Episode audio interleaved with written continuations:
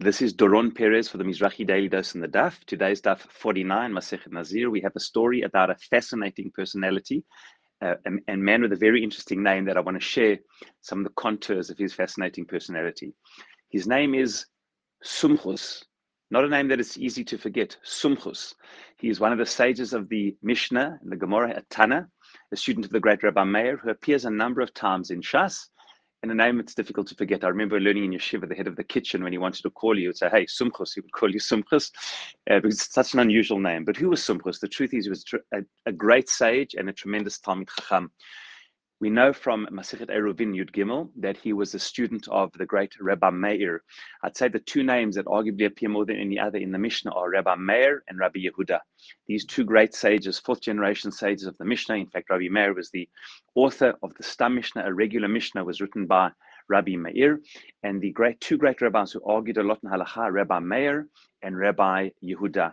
And Sumchus was one of the great students of Rabbi Meir. His name is Sumchus ben Yosef, but he's known in the Talmud as Sumchus, and we see his uh, tremendous um, aptitude in learning from a number of stories. One of them in Masechet Eruvin, it says that every time um, a, a halacha was taught to say that something is tamei or tahor, spiritually contaminated or pure, Sumchus had the ability to bring 49 proofs to drive the point home. He was so harif, the Gemara says, so brilliant that if a certain position was put forward, he would be able to bring 40, 48 proofs in favor of it. And if a alternative position was brought in another halacha, he would be able to bring 49, 40, 48 proofs to prove it. And we see his greatness and this passion for truth in the in this week in this week's Daf.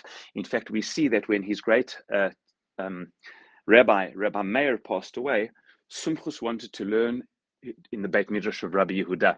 And Rabbi Yehuda, Rabbi Yehuda didn't want him to come. In fact, he was quite critical. He says they are kantranim. He says they agitators. These people are agitators. They don't give in on their perception of the truth. Lolil modba, he's not coming to learn. They're coming just to win an argument with us. The Beit Midrash of Rabbi Yehuda was so um, aware of uh, Sumchus and the students of Rabbi Yehuda, of Rabbi Meir, believing that they had such a passion for their truth and such a harifut, an ability to prove it, and wouldn't give in, uh, wouldn't give in easily. That's the, the, the, genius of Sumchus. And I just want to share one very famous halacha, which Sumchus gave a, a, a, famous insight into it. There is a halacha, this comes in Masechet Brachot, Daf Yud Gimel. Uh, the, the Gemara there says, anyone kol hamarich be'echad, a person, you know, when we say the Shema and you say the words Shema Yisrael Hashem Elokeinu Hashem Echad, you're supposed to draw out the d, like for kavana, say Echad, meaning to think about that the fact that Hashem is one.